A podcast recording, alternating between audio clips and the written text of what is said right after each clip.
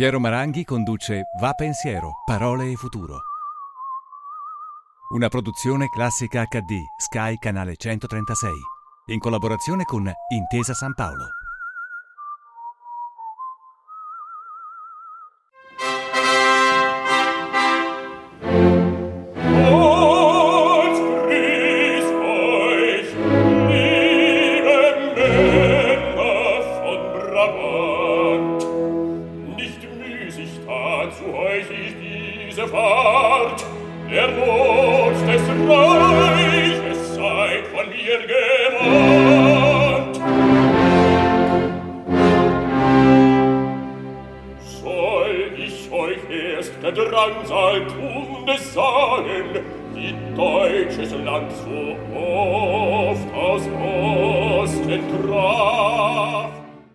Abbiamo visto un estratto dal Lohengrin di Wagner, il re giusto del Lohengrin. Se dovessi raccontare nei dettagli che cosa ha fatto nella sua vita il professore che abbiamo l'onore di ospitare a Va Pensiero, oggi non mi basterebbe l'intera puntata. È stato ministro della Repubblica, presidente dell'IRI, presidente del Consiglio, presidente della Commissione europea. In una sola frase è l'uomo che ci ha portato in Europa. Vi presento Romano Prodi. Come sta, professore? Io sto benissimo, ma con la presentazione che mi ha fatto mi vengono le lacrime. È stato tutto casuale. Tutto casuale. Nulla è casuale, professore, nulla No, è no, casuale. no, no, tutto è casuale. Tutto è casuale, ma forse adesso è tutto casuale, se guardiamo la politica. So già una cosa che mi ha fatto molto piacere. Ha già iniziato ad allenarsi ad andare in bicicletta, subito. Sì, no, subito, sì, adesso. Adesso? Ma eh, anche perché è da qualche anno che d'inverno non ci vado più. D'inverno corro e poi passo la bici quando c'è bel tempo, perché non voglio, non voglio prendere freddo. Eh, Senta, ma durante il lockdown che cosa le è mancato di più? Adesso mi vergogno un po'. Eh, sì, no, mi sono mancate le passeggiate, eccetera, ma se le devo dire sono stato bene. E mi vergogno eh, per dirlo, eh, perché ho pensato, ho scritto, ho come messo a posto le cose di tanti anni, ma compreso le cose materiali, no? Certo. compreso, compreso i cassetti, i dentifricini eh, che ti danno in aereo, no? Quelle, robe, quelle robe lì. Poter, ad esempio, mangiare la cipolla liberamente. Beh, meraviglioso. Dopo le insegno una ricetta per mangiare la cipolla ancora più liberamente. Eh, Prima bisognava farlo una volta al mese, quando si doveva andare, non si vedeva nessuno. Eh, però è cambiato il mondo. Eh. È cambiato il mondo. Eh, lei ha avuto paura. No, paura no, Paura no. ho usato una prudenza impressionante per non eh, fare danno a mia moglie, ai familiari. Addirittura non ho neanche visto i nipoti, ecco, ma proprio Certo. mai, mai, mai. Quindi sono stato diligentissimo. Però devo dire, come ho detto prima, che era tanti anni che non ripassavo piccole cose, piccole cose, no? Certo. Appu- appunti, appunti e cipolla. Ecco, ma ca- lei ha detto è cambiato il mondo. È cambiato tutto, sì. Sì. È cambiato perché mh, c'erano tensioni, paure, pericoli, ma l'idea che alla fine ci globalizzassimo c'era, no? Sì, vabbè, Trump interromperà il cammino, farà una cosa. Invece questo problema di cercare la sicurezza eh, rinchiudendosi è diventato comune al mondo. Non è più è colpa di Trump, è colpa dei cinesi, ma è una polizza di assicurazione di fronte a eventi imprevisti che però sono arrivati. Ma proprio nella testa della gente c'è stato questo cambiamento, capisci? In questo senso è cambiato il mondo. Poi cambieranno anche i comportamenti della concorrenza, delle imprese, le cosiddette catene del valore, tutto quello che vuole, ma è cambiata la testa cambiata la testa, almeno a me è cambiata la testa, ecco. Cioè cose che ritenevo assolutamente garantite non lo sono più. ecco. Mi dica una cosa, abbiamo detto lei ci ha portato in Europa e l'Europa ha avuto all'inizio un comportamento ma forse anche mi viene da dire col seno di poi comprensibile di fronte a questa cosa di, di fronte alla quale un po' tutti non abbiamo capito cosa stesse succedendo. Però poi l'Europa ha fatto dei passi importanti, lo possiamo dire? Molto. Io due mesi e mezzo fa scrivevo articoli di fuoco sul comportamento dei, diciamo, dei miei successori in Europa. Oggi invece è cambiato, però attenzione, eh, è cambiato perché è cambiata la politica. La Francia è diventata a rischio, la Spagna è diventata ancora più a rischio, l'Italia lo era prima e lo era ancora di più. Quindi quel senso di paura di cui le parlavo prima nel discorso mondiale è arrivato anche nei dirigenti europei. E allora eh, abbiamo avuto una unità di azione fra Francia, Spagna, Italia e altri paesi, la Slovenia, il Portogallo, eccetera, che non avevamo mai avuto. Certo. La Germania, invece di essere il tranquillo dominatore, quello che dava le carte no? tranquillamente, improvvisamente si è trovato come uno dei, dei protagonisti. E allora ha cominciato a riflettere sul suo interesse. È l'interesse di fondo di lungo periodo eh, non è quello di picchiare in testa agli altri, ma è di essere leader di una grande area economica che è sempre più importante. La grandezza della Merkel è che l'ha capito prima che questo la soffocasse. Mentre nella crisi del, del 2008 ragionava di breve periodo, no? certo. ragionava come eh, il mondo finisse domani, questa volta ha ragionato di lungo periodo. E allora la Germania, senza un suo rapporto con l'Europa, non è niente di fronte alla Cina e agli Stati Uniti. Un rapporto con l'Europa la Germania può ancora dire qualcosa. Ma questa è politica, eh? è pensare al futuro. Insomma. Siamo anche contenti di dire che questa è politica, perché avevamo avuto un po' troppa, un po troppa finanza, o sbaglio? Sì, abbiamo avuto troppa finanza perché non c'è la politica, esattamente perché la finanza per definizione deve pensare a breve. La finanza deve dare il risultato trimestrale, certo. è il suo mestiere, se no la gente si muove da, da un fondo all'altro, se no. La Merkel in fondo era stata secondo me vittima a lungo di questo tipo di gioco. E mi ha molto colpito che ci sia uscito con tanta forza, perché poi alla fine è stata lei a spingere, certo. eh, eh, a spingere Macron, Macron. A, a, firmare. Non è stato Macron a spingere Merkel a firmare, diciamo così. E questo un po' anche gli è cambiato il paese, l'alleanza con i socialdemocratici, tutto quello che vuole, ma secondo me ha proprio capito la storia. Assolutamente. E, e la pandemia gliel'ha insegnata, e come ha insegnato a noi. Sì, mi viene da dire che la Merkel ha preso per mano Macron in qualche modo, si può dire? Sì, si può dire. L'ho preso per mano, ma nel momento in cui era interesse di Macron essere preso per mano. Certo. Però, vede, eh, qual è il problema ancora dell'Europa? Che qui nell'aspetto economico eh, questo è diventato evidente e si è mossa la politica. Se andiamo in altri aspetti, come politica estera, come politica della difesa, la Francia è ancora lì, è ancora lì che guarda al suo passato, mentre eh, la Germania ha guardato al futuro, la Francia guarda al passato. Pensi in Libia, pensi in queste cose. Eh... Ha citato la Libia, una, è una cosa che mi interessa tantissimo, perché io ho sempre avuto una teoria, certamente, come dire, senza avere gli strumenti che può avere lei, ma ho sempre detto la guerra in Libia, la guerra a Gheddafi, diciamo, da parte dei francesi, di Sarkozy, è stata una guerra all'Italia. Ho sempre pensato questa cosa. Addirittura io pensavo è una guerra all'ENI. Può essere giusto o sbagliato. Certamente è stata una scelta folle, che ha avuto degli effetti spaventosi. Lo possiamo dire? Sa, eh, io mm, eh, sono stato rimproverato, ma non mi pento della frase che dissi allora non ho mai visto un paese come l'Italia che paga un contributo per una guerra contro se stessa.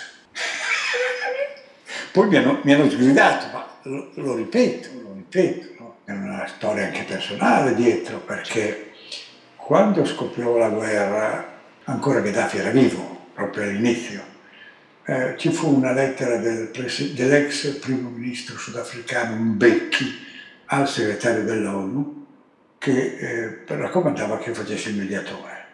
Ovunque parlava anche con le opposizioni. In Libia non c'erano opposizioni, ma parlavo con le tribù, che erano la fonte primaria del potere. Certo. E questa lettera l'hanno firmata 25 capi di Stato, eh, ex o capi di Stato o ex capi di Stato.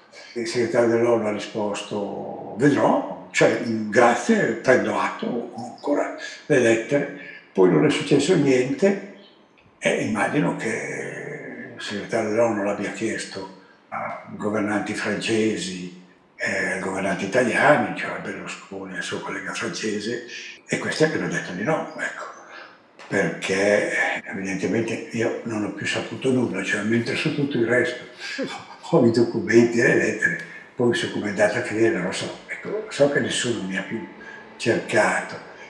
Probabilmente la Francia eh, e Sarkozy in particolare non aveva, non aveva nessun interesse che fossi io e che fosse un italiano soprattutto. No?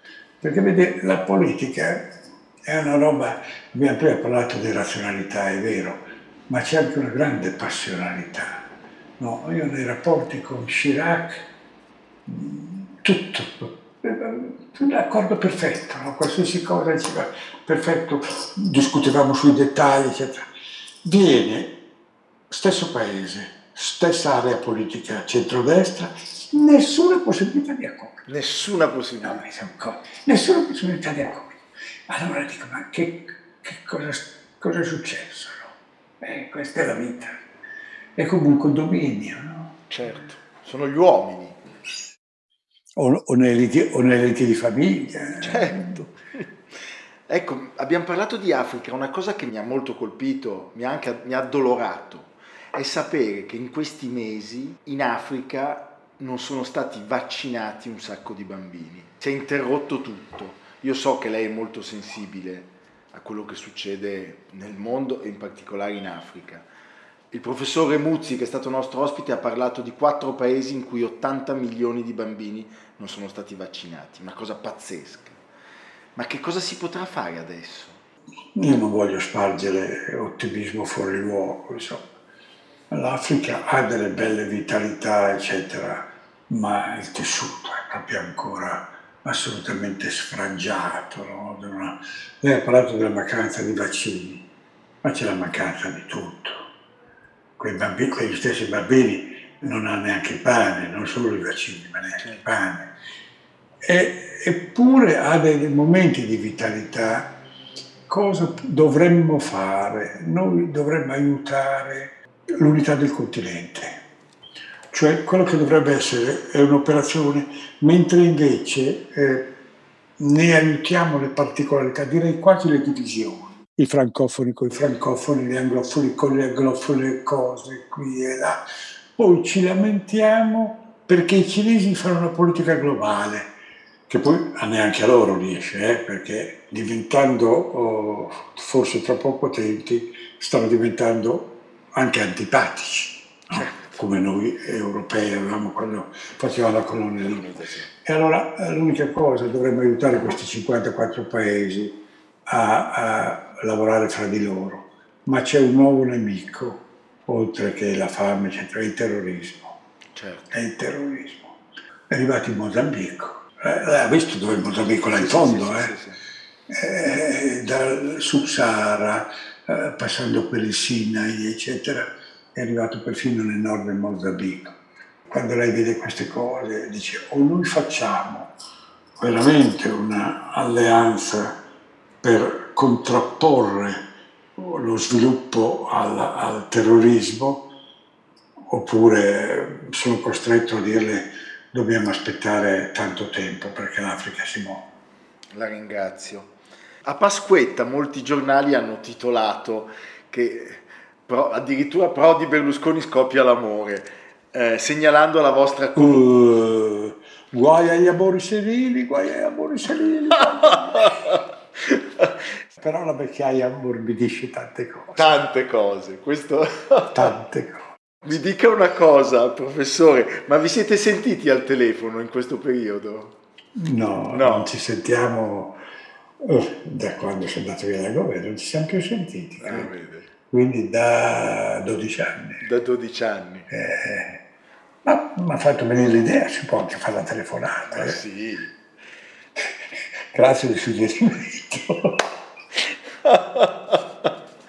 Va bene. Nel libro intervista con Marco da Milano, Missione incompiuta, lei ammette che il suo vero errore è stato non fare un partito politico nel 2006, è vero? Lo pensavo quando l'ho detto da Milano, lo penso tuttora. Non lo pensavo nel momento. No, certo. Perché non lo pensavo? Non lo pensavo perché, dico, ma io ho creato l'Ulivo per spingere all'unità tra diverse forze non posso essere incoerente e fare un mio partito. In quel momento forse avrebbe invece aiutato a un'unità, ma non prevedevo la crisi, lo sfacelo successivo, quindi eh, avevo paura di aiutare la scomposizione del paese e non la ricomposizione del paese. Dopo 5-6 anni, dico, eh, se l'avessi fatto, dato quello che è avvenuto certo. dopo, però, per il senno di poi... Eh, sì, l'osservazione che ho fatto è, la condivido tuttora. E giustamente lei ha detto una cosa che, che, mi sembra molto giusta, molto semplice. I governi cambiano quando c'è l'alternativa e l'alternativa adesso non c'è, parlando di oggi. Secondo lei Conte riuscirà ad arrivare fino al 2023? Ma già dato una risposta alla sua domanda. E oggi non vedo l'alternativa, quindi ne vedo una continuità eh, poi le alternative si formano in fretta, insomma, anch'io pensavo di durare cinque anni. Poi a Bertinotti gli è venuto in mente che invece perdeva voti e quindi era meglio che io, che io cambiassi, cambiassi luogo. Se lei pensa alla dinamica della politica, no? entrammo nell'euro nel primo governo, no? la decisione fu il primo maggio e, e il 2 maggio eh, cominciò la caccia al governo. Sì, certo perché dice adesso che abbiamo ottenuto l'obiettivo mandiamolo via che è meglio. Quindi la vita... Non gli è andata benissimo però. Eh, no. è, è, è, andata meglio alla Merkel che c'è stata non so quanti anni, ma la Germania è diversa dall'Italia.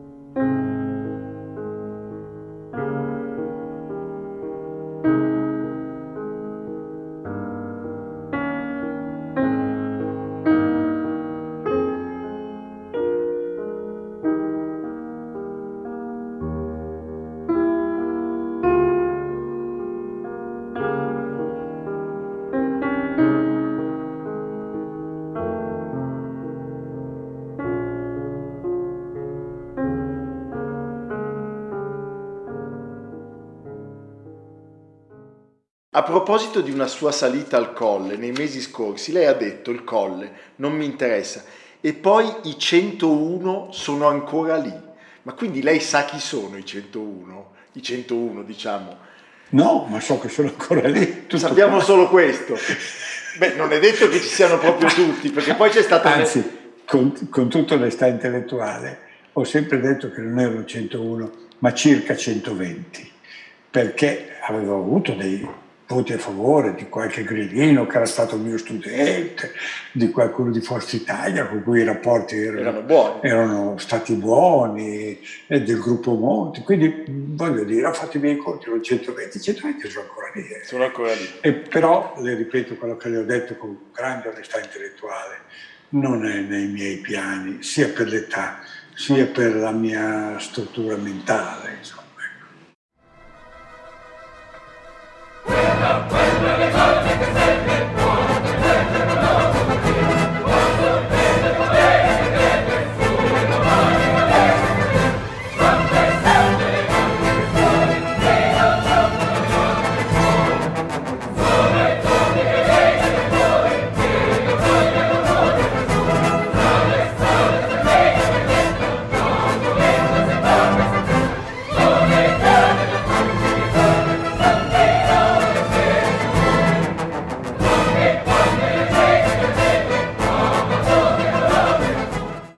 Ecco. questa rabbia sociale che vediamo nel mondo, causata anche da fattori gravi, penso all'omicidio di Floyd e a tante altre cose, però secondo lei non è in qualche modo accelerata dall'incertezza, dalla paura della pandemia? Non lo so, um, ci sto molto attento ma non riesco ancora a avere una, una mia, un mio parere perché noi diciamo ma qui è tutto straordinario, ma il mondo eh, è sempre stato pieno di queste, di queste radici. Pensi, mi mandava un'email un mio amico in questi periodi quieti, pensi uno che sia nato nel 1900, ha già una crisi iniziale, poi la prima guerra mondiale, poi questi periodi di tensione del, del 19, 20, 21, 22, poi un'Europa che si disfaceva, poi la seconda guerra mondiale. Ma mi dica in quella generazione quando quest'uomo nato nel Novecento, prendiamolo come simbolico, ha avuto un momento di pace. Allora, eh, quando io dico, ma qui è un momento di tensione straordinaria, vado sempre molto adagio, non dico che questa sia la condizione umana, ma indubbiamente ritengo che le grandi differenze che si sono create e che stanno aumentando sono come una bomba a orologeria. Certo. Questo ne sono sicuro perché ci sono i momenti di rottura della storia, che possa essere la guerra, eh, i veterani che tornano, le occasioni sono tante. Io credo veramente che con le comunicazioni così rapide come abbiamo, per cui anche oggi da lontano possiamo conversare come fossimo come fossimo uno vicino all'altro, io credo che difficilmente il mondo reggerà le differenze di oggi. E il terrorismo è parte di quello schema, però non vedo ancora uh, qualcosa di una rottura straordinaria già avvenuta nella storia. Il secondo governo Prodi è l'unico governo italiano del terzo millennio che sia riuscito ad abbassare il debito pubblico. Ma come c'eravate riusciti? C'era un grandissimo senso di attesa. Le elezioni erano state impasticciate, eccetera, perché con un vantaggio piccolissimo, però una volta insediato c'era un lungo uh, momento di attesa e poi eh, noi godevamo la fama di essere severi con le imposte. E questo aiuta a mettere in pareggio, aiuta a mettere in pareggio il bilancio perché si ricorda che dobbiamo controllare le spese e lo abbiamo fatto, ma se noi non riusciamo a far sì che tutti paghino, le, tutti no, non tutti, che almeno le paghiamo con la stessa percentuale dei tedeschi, perché santi non ce n'è nessuno di completamente santi, ma almeno decenti, ecco, se noi arriviamo a questo il paese è salvo paese è salvo. È salvo. Perché sanno, paesi, eh, questi paesi come li chiamano virtuosi, sobri, no, non mi ricordo neanche più il termine. E lei va a vedere, sono i paesi in cui le famiglie sono più indebitate di tutti. Sì, l'Olanda, 200%. Esatto, esatto, quindi dico, ma insomma, alla fine questi italiani, se si comportassero un po' meglio nei confronti dello Stato, la propria vita la sanno gestire bene, capisci?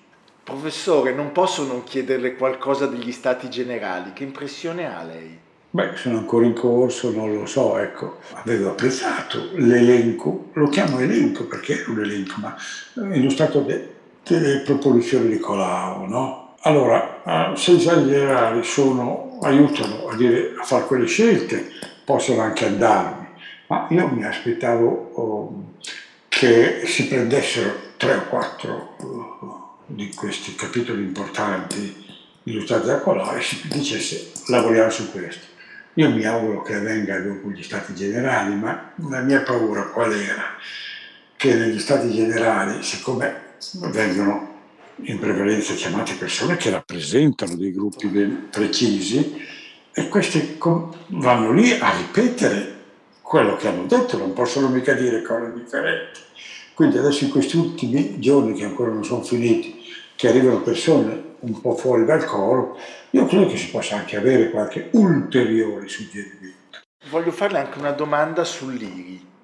Lei è stato all'IRI due volte, in due stagioni. Quando le fu chiesto perché fu smantellata l'IRI, ce lo chiese l'Europa, è giusto? Sì, ce lo chiede l'Europa, nel senso che eh, era stato in tutta Europa firmato un patto per cui lo Stato doveva ritirarsi dalla maggioranza dei settori e, e eh, il nostro governo, quindi lo chiese l'Europa al governo italiano e il governo italiano lo chiese a me, Presidente dell'ERI. Certo. Devo dirle con la massima sincerità che molte di quelle imprese privatizzate sono state prestamente rivendute con un buon profitto e spesso all'estero. Quindi... Bisognerebbe riflettere. Vabbè, vabbè.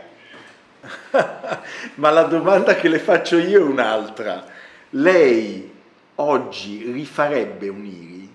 No, l'IRI non è rifacibile. Lo Stato gestore non è rifacibile. Lo Stato di oggi che adesso non è più messo al bando dall'economia, non è più eh, bestemmiato lo Stato, ma ha un ruolo diverso, cioè quello di garantire alcuni interessi di lungo periodo del Paese senza gestire le imprese. Mm, facciamo un modello concreto, quello francese. Lo Stato ha una partecipazione nella futura eh, impresa automobilistica italo-americana francese e vedrà che lo farà valere. Certamente, ma valere. certamente. Serve a gestire? No, no, non serve a gestire, ma serve a fare in modo che nella grande formazione dell'oligopolio mondiale la Francia, pur essendo un paese non grande, industrialmente più piccolo dell'Italia, eh, cioè siamo lì ma è più piccolo dell'Italia, e che però possa uh, far valere i suoi interessi. E vede, eh, non è un discorso eh, comunista o di sinistra, perché quando la signora Merkel dice io do 9 miliardi di euro alla Lufthansa, ma voglio che il paese abbia il 25% della Lufthansa, non è mica perché la Merkel sia diventata comunista, è perché dice di fronte a questo grande raggruppamento delle linee aeree mondiali, il mio piedino con una sicurezza che la Germania custodisca i suoi interessi c'è. Ed è quello che secondo me è il modello futuro, quindi nulla a che fare con l'IRI, ma la garanzia che i soldi pubblici siano in qualche modo conservati all'interesse nazionale. Sono assolutamente d'accordo. Professore, le voglio fare una domanda a cui i nostri ospiti fa- fanno sempre fatica a dare una risposta. Le chiedo la sua chiarezza proprio. Il MES, cosa dobbiamo fare? Prenderlo e ringraziare, se vuole la chiarezza.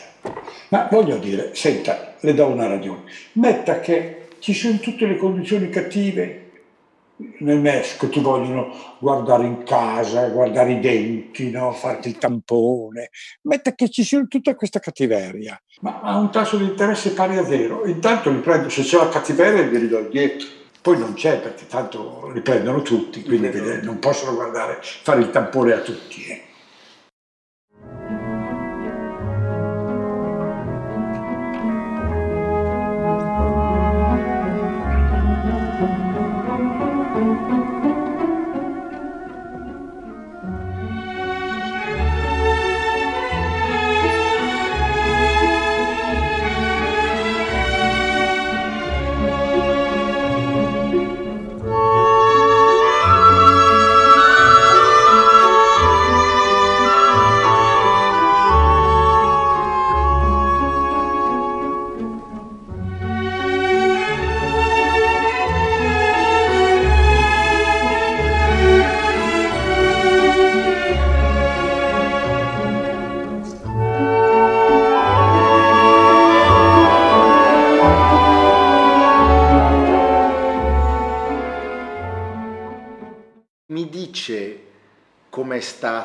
Francesco in questo periodo?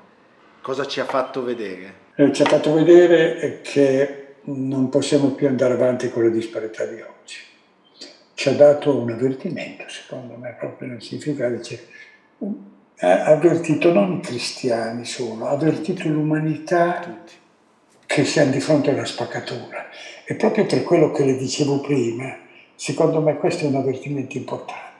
Uno creda o non creda, eh, sia cristiano o non cristiano, ma è un avvertimento fortissimo per tutta l'umanità. È per questo che questo Papa, mm, non dico che sia amato più dai non cristiani che dai cristiani, ma ha una fortissima presa a livello mondiale, perché tocca i problemi di tutti.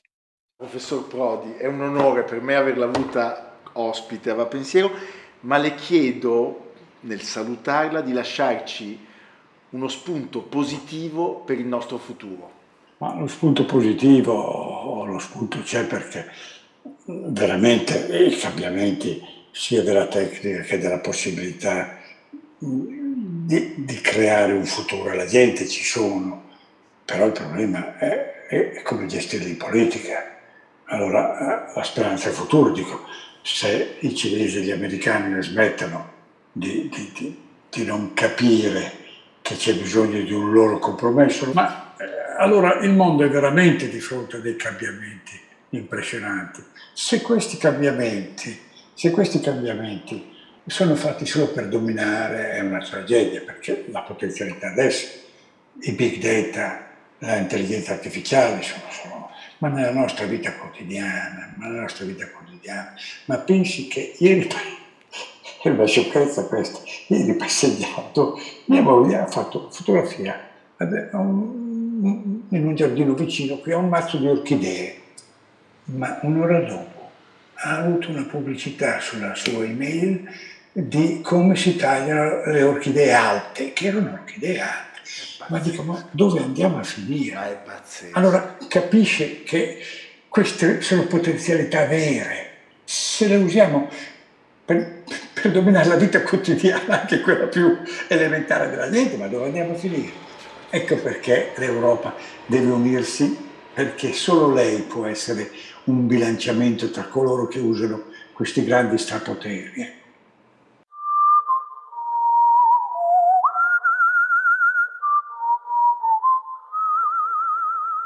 Piero Maranghi conduce Va Pensiero, Parole e Futuro.